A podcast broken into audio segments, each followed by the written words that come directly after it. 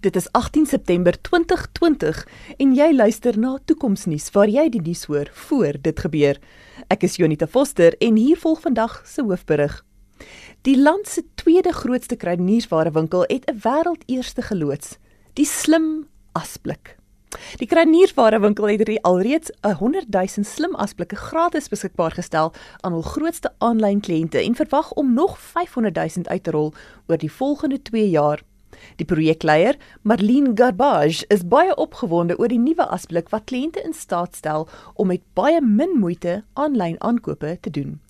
As jy 'n produk se verpakking weggooi en die produk wil vervang, gooi jy dit eenvoudig in die slim asblik eerder as in die dom asblik.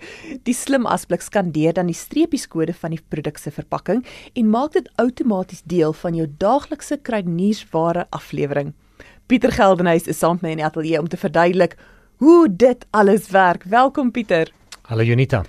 Hoekom het die kruideniersware winkel besluit om slim asblikke gratis weg te gee aan hul kliënte? Jonita, as ons na kruideniersware winkel kyk, dan sien ons dat hulle die heeltyd in kompetisie is met ander kruideniersware winkels. Deur dus hierdie slim asblik aan hulle kliënte te gee, kry hulle die vermoë om 'n 1 tot 1 verhouding met die kliënt te bewerkstellig. Dit beteken as jy dan 'n produk koop by 'n sekere winkel en jy skandeer hom in, dan weet ek dat dit my produk is wat ek aan jou verkoop het en ek stuur dit dan weer aan jou die volgende dag. Jy bou dan 'n verbintenis met die kliënt waar deur eenvoudig die kliënt wat dan produkte in die slim asblik gooi het dan net een verskaffer van die produk. En alhoewel hierdie slim asblikke 'n hele paar honderd rand kos, is dit die prys wat jy betaal om dan 'n langer termyn verhouding met hierdie kliënt te bewerkstellig. Wat het maatskappye in ander lande in die verlede gedoen om aanlyn aankope meer gemaklik te maak voordat hierdie slim asblikke begin inkom het? Daar was 'n hele paar tegnieke wat maatskappye gebruik het uh, vir aanlyn aankope. Eerstens het hulle gekyk na jou geskiedkundige aankope. So dit was baie maklik om dan 'n herhaling te doen van die aankope wat jy in die verlede gedoen het deur eenvoudig te sê dit is die produkte wat ek gewoonlik wil hê, jy vat 'n paar weg of jy sit 'n paar by. Ander maatskappye het uh, ook hierdie intelligente luidsprekers in luis gehad en dan het jy eenvoudig gesê uh, maatskappy sit asseblief hierdie produk op my aankooplys en dit eenvoudig deel gemaak van jou aankooplys en is by jou huis afgelewer. Daar's ook ander tegnieke.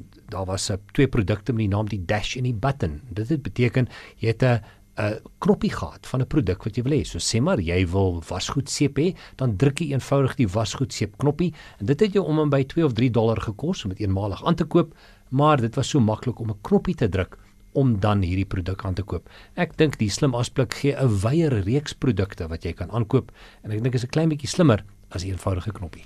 Maar Pieter, is die slim asblik slim genoeg om te weet wanneer ek by die huis gaan wees en of ek by die huis gaan wees om die geskeduleerde aflewering te of die outomatiese geskeduleerde aflewering te ontvang?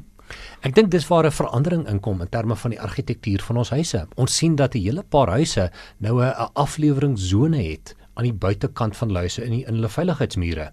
So as jy as 'n leweransier kom en jy lewer 'n produk af, dan bel hulle 'n nommer, jy kry dit op jou foon, jy druk 'n knoppie en die deur word ontsluit. En hierdie verkoelde afleweringsruimte sit jy dan jou produkte en deur eenvoudig dan die deur toe te maak met 'n kamera wat dit verifieer, weet jy dat jou aankope veilig is. So dis nie nodig om by die huis te wees vir hierdie nuwe tegnologie om optimaliseer te word nie en ook om die afleweringstegnieke tegnieke makliker te maak nie.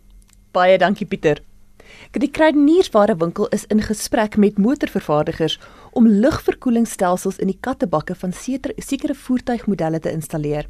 Dit sal die klante wat nog nie toegang het tot slim mure nie, in staat stel om ook afleweringe te ontvang maar na die kattebak van hul voertuie eerder as na hulle huise. As jy dus op soek is na 'n nuwe motorkar, maak seker dat dit 'n slim verkoelde kattebak het. Dit was Pieter Geldenhuys en Jonita Foster vir Toekomsnuus waar ons die moontlikhede van die toekoms ondersoek. Om op hoogte te bly van ander tegnologieontwikkelinge reg oor die wêreld, volg gerus die Toekomsnuus Facebookblad.